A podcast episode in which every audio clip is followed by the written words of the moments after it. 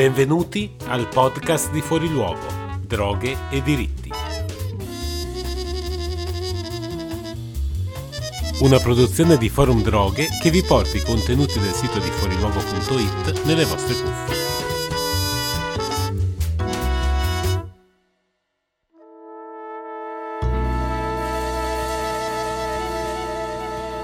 Bentrovati, io sono Leonardo Fiorentini e questo è il podcast di Fuori Luogo.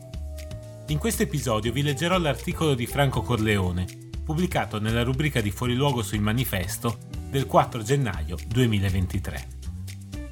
Nel suo pezzo, Corleone coglie l'occasione del 75 anniversario della Costituzione repubblicana per ricordarci come la questione carcere debba essere centrale nella sua applicazione.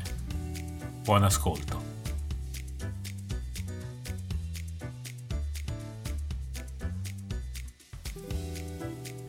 La Costituzione ha 75 anni. Ora entri in carcere. Di Franco Corleone. Proprio mentre il 31 dicembre il presidente Mattarella pronunciava il tradizionale discorso di fine anno, richiamando tra le tante cose anche i valori della Costituzione, centinaia di detenute e detenuti in regime di semilibertà rientravano a dormire in carcere dopo due anni di licenza straordinaria e di ineccepibile dimostrazione di reinserimento. Il governo e il Parlamento sono stati sordi di fronte all'appello dei garanti per il rispetto del principio di progressività nel trattamento penitenziario.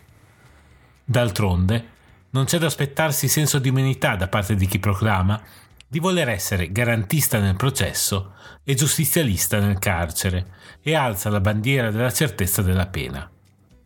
A questi bisogna ricordare la lezione di Alessandro Margara.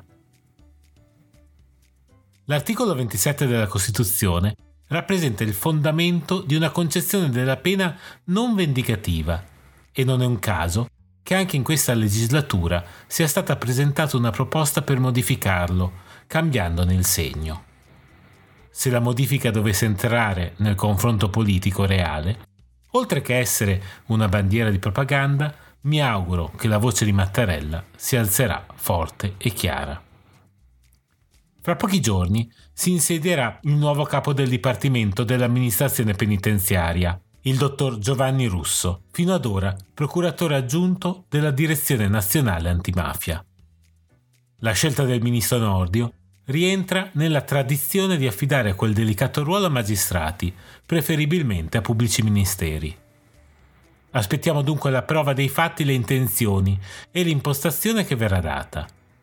Dirigere il sistema carcerario è un compito gravoso per la complessità della macchina amministrativa da riorganizzare a livello centrale e periferico, ma soprattutto per rispondere alle contraddizioni poste da una vasta detenzione sociale che si è manifestata drammaticamente con il record di suicidi l'anno scorso.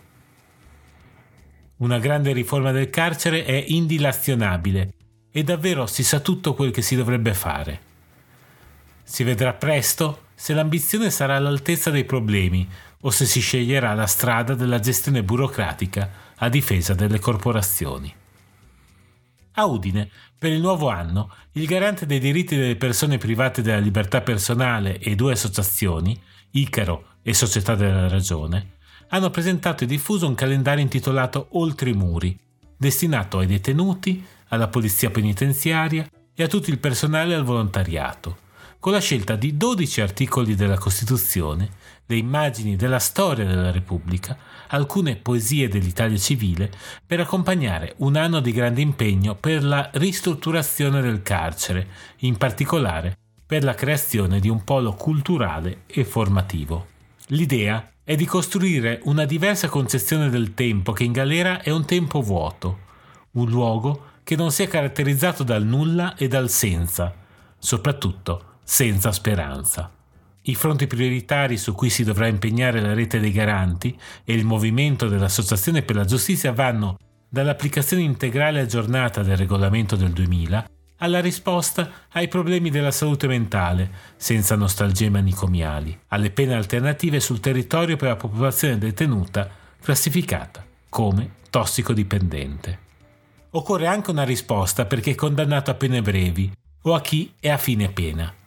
Evitare che le persone stiano fino all'ultimo giorno in carcere è davvero un investimento sociale contro la recidiva. La proposta di costruire case di reintegrazione sociale per questi soggetti, con una gestione affidata ai sindaci, rivisitando l'esperienza delle case mandamentali, rappresenta una strada che vale la pena di sperimentare per abbattere il sovraffollamento e aiutare a sanare le ferite sociali. Insomma, una prassi ricca di fantasia e originalità può segnare la differenza. Questo articolo è stato pubblicato per la rubrica di Fuoriluogo sul manifesto del 4 gennaio 2023. Tutti i link e gli approfondimenti li trovate su fuoriluogo.it. Grazie per l'ascolto.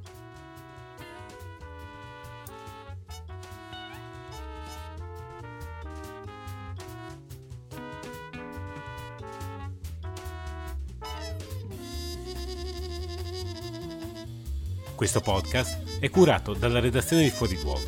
Maggiori informazioni e tutte le fonti di questa puntata sono a disposizione su fuoriluogo.it.